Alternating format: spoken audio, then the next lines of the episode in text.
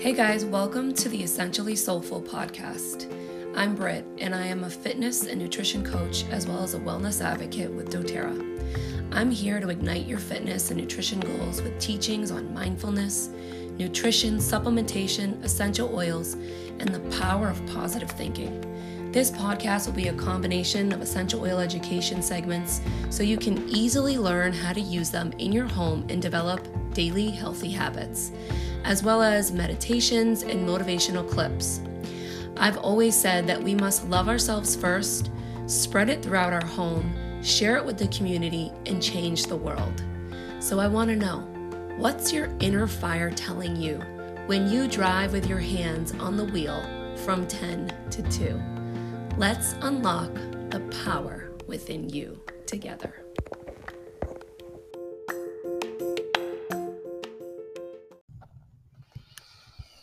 Hey guys, I wanted to make this episode about my story. I really hesitated to tell my story for a few reasons. I didn't really know where to begin, how to lay it out, if it mattered. And really, the timing had to be right. But the timing feels right. And I feel like it is a story that there is someone else out there that could relate to it. So, my hope for telling my story is to number one, let you get to know a little bit more about me, and for it to hopefully help you feel more comfortable in your own skin. See, that's the thing that I've struggled with my whole life feeling comfortable in my own skin. My story is really a story of trying to find true self love. And this really started from so far back as I can remember. I remember being a young girl and feeling a fire inside of me and feeling like I was not living up to that fire. Wasn't good enough. I wasn't meeting its expectation. I wasn't doing enough. I wasn't exploding enough. I wasn't getting, you know, good enough grades or striving to be on top. And I think for many reasons, I didn't feel like I deserved to be on top, but I also didn't necessarily want to be on top. I just wanted to feel on top of my own life and really more internally than externally. So I begin my story when I was nine years old. That's really as far back as I can remember. Before that, I don't really think I remember anything. I think I would just be telling you things from pictures or home videos because my father was really good at taking home videos and and so was my mom so we had tons of home videos when we were kids. And you know me and my three brothers we were all pretty theatrical so we had a lot of fun making home videos and we had even more fun watching them later in life. So if i start from when i was 9 i can remember I tried out for the all boys soccer team in my town. I'd always been an athlete and I grew up with three brothers. So I was challenged in that way no matter what. I really had to step up to the plate. I had athletic brothers. We played outside all the time. So I wanted to keep up with the gang. And the gang was all boys. I had cousins that lived next door. They were boys. My brothers. Um, we had friends, um, the Cackleys, they were boys. So it was like I uh, I either chose to keep up with the pack or I had to play by myself. And I don't like to be by myself. So I chose to keep up with the pack. So that gave me a lot of tough skin. Um, and you know, I I obviously got a lot of masculine energy from that, but I was always a girl at heart. But I tried out for the all boys soccer team because I've always loved a good challenge, especially a physical challenge. It's always been kind of like in my blood, in me. It's like what I love to do. So I try out for this team, and lo and behold, I make the team. So me and there was one other girl. Her name was Meredith. We were the only two girls on the team, and it was a really fun team. The coaches were great. We we were a good team. You know, we did a lot of fun things. We did tournaments. We um, had these, you know, ridiculous yellow jerseys. And actually, my husband uh, was on my team. So we have a story that goes pretty far back. And, you know, I feel that a lot of the people that were on that team, I could reach out to any one of them still, even though we haven't really talked much over the years. And there's there's a sort of a bond there between those of us who are on that that yellow team. However, even though I made the team, I never really felt like I fit in. You know, I wanted to be on an all boys team, but I still wanted to be looked at as a girl, as a pretty girl, right? Like we all we want to know that you know, we can hang with the boys, but we we want to be we want to be noticed too. So, I definitely was a tomboy growing up. There's no doubt about that until I hit high school. And but at heart, I wanted to be like the girls who were soft and who had fashionable clothes and who had ponytails that curled just right or who could have like that crimp look and it just was like spot on. And I didn't, uh, that just wasn't me. I had a ponytail. I wore my dad's sweater for picture day and I just I didn't really pull off the soft girl thing. And so that's sort of how I grew up. And then I hit high school and I wanted to rebel and like really come out of the come out of the gate like proving like hey like I'm not just a tomboy. I can be a pretty girl. So through all that, you know, I struggled with, you know, loving myself and my self-image and and that whole being good enough. Nothing I did in my mind was good enough or enough. I had to strive to do better in my sports. I had to strive to do better in my grades. I had to strive to do better um, as a friend. I had to strive to prove to my parents that I was super independent. I described to my brothers that I was stronger than them, but I was also vulnerable. You know, there was a lot of that conflict going on. And I think that that's totally normal when you're a teenager. But when you're a teenager, you feel like, first of all, you're the only one going through it. And then you feel like totally crazy for going through it. And you don't talk about it because everybody's dealing with it and nobody wants to admit it, right? So I'm long from my teenage years, so it's easy to talk about that now. But I struggled. I struggled so much, and I struggled so much to try to pr- always prove who I was rather than just being who I was. So I didn't struggle to make friends. I didn't, you know, I, I was actually, I ended up being the captain of my soccer team. I was captain of the tennis team. And, and I'm only sharing these things to, to paint that picture that on the outside, I really truly looked like I had it all.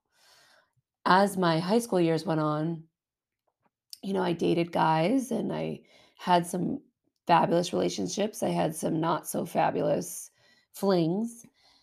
And through it all, I, you know, it was almost like the healthier the relationship, the more I felt like I didn't deserve it. So then I would think all I was really worth was a fling, right? So it was like, hey, like I don't I don't really love myself, so I'm just going to give my body away. Um and it was easy to do that because I didn't have that self-love. I didn't have that good self-image. I didn't I didn't think that I really even mattered. And so I figured I would just kind of be under the radar and kind of do my thing and I'd figure it out someday. So I also grew up going to church. So I always had that in my in the back of my mind, on my heart, and really as part of part of my life. You know, my parents were really good about bringing us to church, but also talking about what we learned at church. You know, it wasn't just like, hey, we're just going to go to church to go to church. We had discussions about it. We had conversations. It was my father really lived by it. My mom really lived by it. You know, they they they were really always good people and they always worked as a team within their marriage and you know, they've built this this beautiful life due to due to their faith and due to their mutual respect and they taught us that. So I didn't even lack in that area either. There really wasn't any lack. So my story, it's not like I can tell you, oh, this happened, so that's why I struggled with self love. Nothing bad really ever happened to me.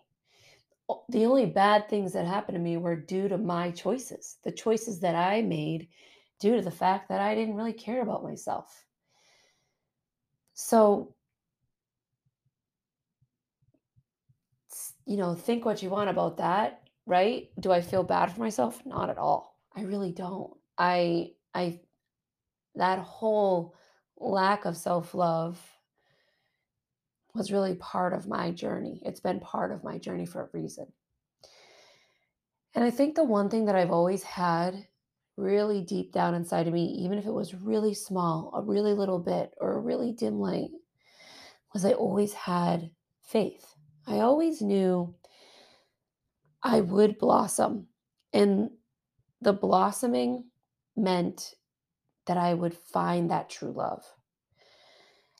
And I knew it wasn't going to be in another man. I knew it wasn't going to be through my mother. I knew it wasn't going to be through my kids.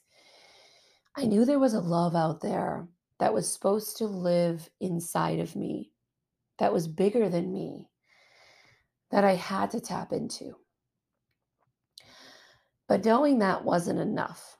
I knew it, but I almost put it on the back burner as like, okay, it'll come. I'll get to that. And really the longer that I I put that in the back, the more poor decisions I made throughout my late teenage years and through my 20s.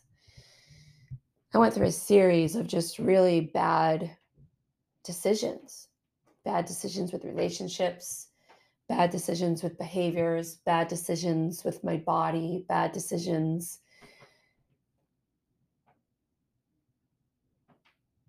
with friends. And in, you know, in any way you could really make a bad decision, I've probably done it for sure. And when I look back and when I really think about it, it all stems from that one thing self love. See, I've read a ton of books, I've done different types of therapy, I've done meditation, I exercise. I mean, I took that on as a profession. I understand health, I understand the pillars of health, and I always knew there was something missing. Something wasn't there. And as I kind of went through college and graduated from college, I kept searching for that thing. At 22 years old, I was a senior in college and I, I found out I was pregnant. By the time I found out I was pregnant, I was three months along. And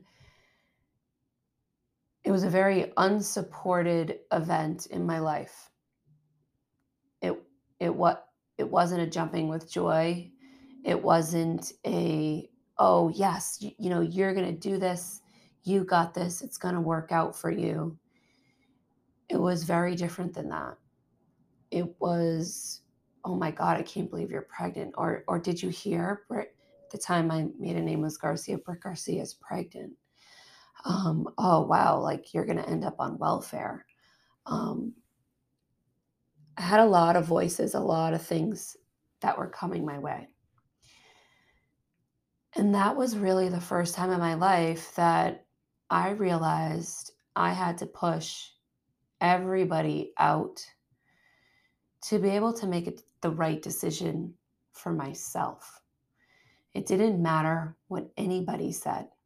I knew that that was going to be a turning point in my life. The decision that I made that day do I have this baby? Do I not have this baby? That was going to be a decision that would set a direction in my life one way or another. So I've always been someone who really worked hard. Um, I had two jobs in college. I took on, you know, extra courses in my semesters just to try to finish. I always took summer courses. Working hard was never, I never struggled with that. I thrive on working hard.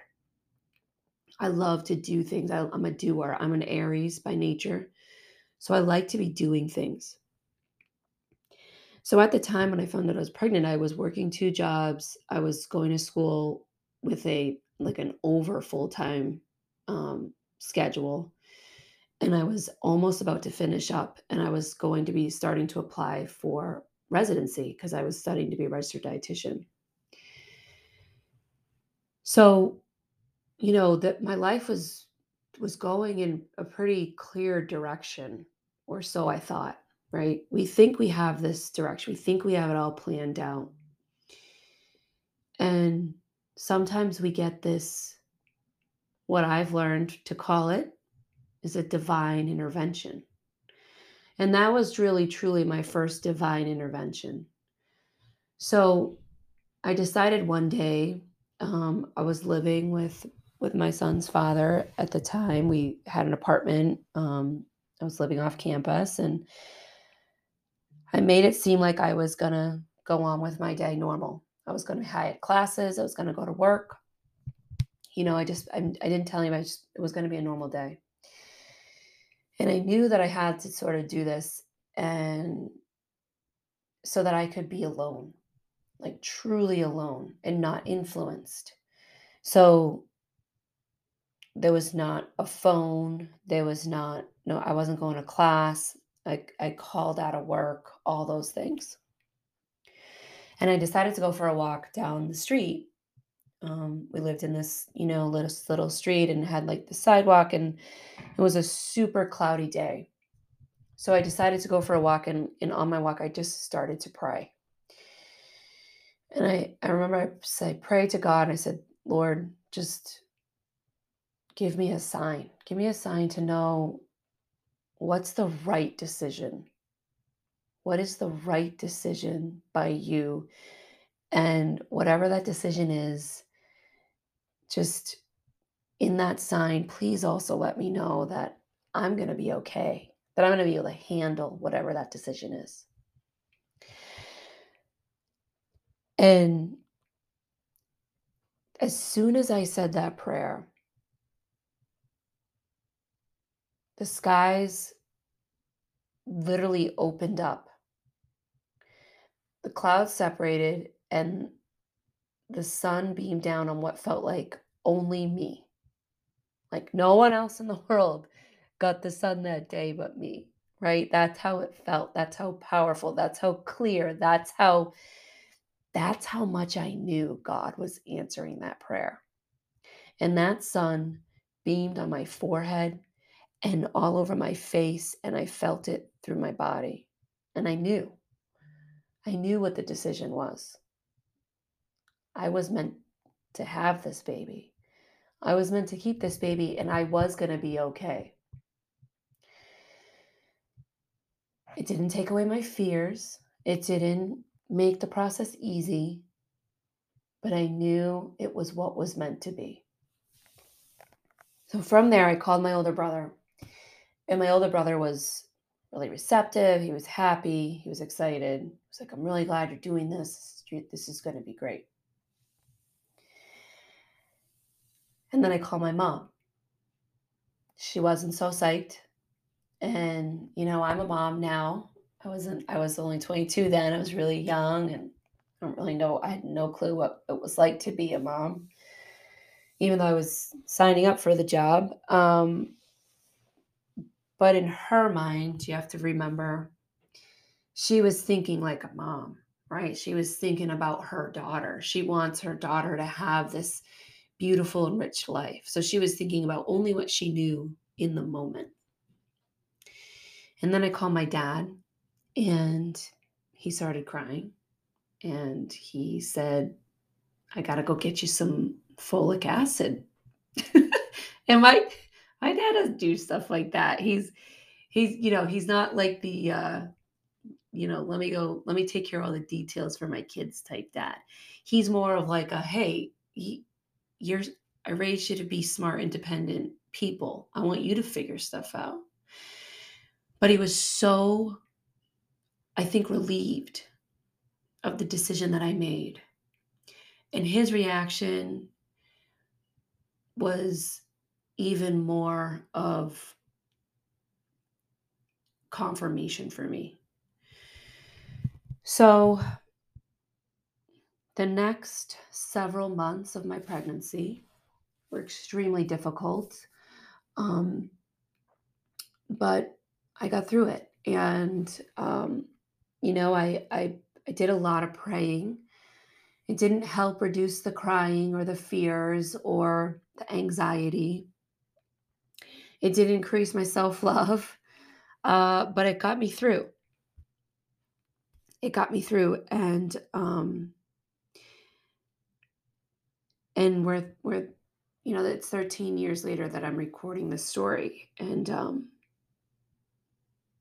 I have the most incredible son anybody could ever ask for. And my mother couldn't be more in love with a young man. And my dad and my son are two peas in a pod. And he has a phenomenal relationship with his dad. And he's just this incredible soul who's always been an old soul with a lot of wisdom and a heart that is able to see past people's mistakes and not be judgmental, but really see the big picture in who they are, who they truly are, their goodness. And he taught me a lot about that by just being him. You know, he he was a good kid from day one he didn't sleep much his first like eight months, but that's okay, you know. he didn't. Um, he was up every hour and 45 minutes, but you know, I guess he was hungry. Um, which is that's all good. But you know, we um we grew up together, he and I. We've been growing up together. And sometimes look at him and I'm like, shit, you you're like ahead of me on that one. Uh, but it's good. You know, he's um he's an incredible kid and he was absolutely a gift from God. 10,000%. I was on birth control. I never missed a pill. Um, I, you know, didn't have the best habits. I didn't sleep a lot. I, you know, I'd go out, you know, for those first three months, um, my boyfriend, who was his dad, we'd go out and have split sangria at the restaurant down the street on, you know, on a Friday night and you know, kind of all the things you're not supposed to do when you're trying to get pregnant, I was doing them. So he's absolutely a gift from God. And that really that really was my first stop into my story of transformation that's where right before I right before I had found out I was pregnant, um, or about a year before, I had been really struggling with an eating disorder. Um, I would purge everything that I ate, and that was in an effort to punish myself. I just I wasn't happy with my body. I wasn't happy with myself, and that was sort of the route I took. And when I found out I was pregnant and when I found out um, when I had made that decision that I was going to keep the baby that was inside of me. I'd never purged again. Um, I had a, I had, my body had a different purpose. It was a purpose greater than me. And I think that that's really so important when we're struggling with anything, whether it's an addiction, whether it's uh, you know mental health, whether it's loss of any kind. We need to have purpose. We need to have a purpose that's bigger than us because we are only human. We can only do so much. And when we tap into that spirit that's bigger than us, it's really incredible what we can do. So I'm going to stop there for today on that first stop to my new perspective. And I look forward to going with you to my next stop and continuing this shedding and this telling of my story, of my journey to find true love. Thank you so much, and God bless. Thank you so much for tuning in to today's episode. If you loved the episode, please share on social media with hashtag daily healthy habits and follow me at Brittany Leal blog on Instagram and visit my website for some cool free courses and downloads www.brittanyleal.blog. See you next time.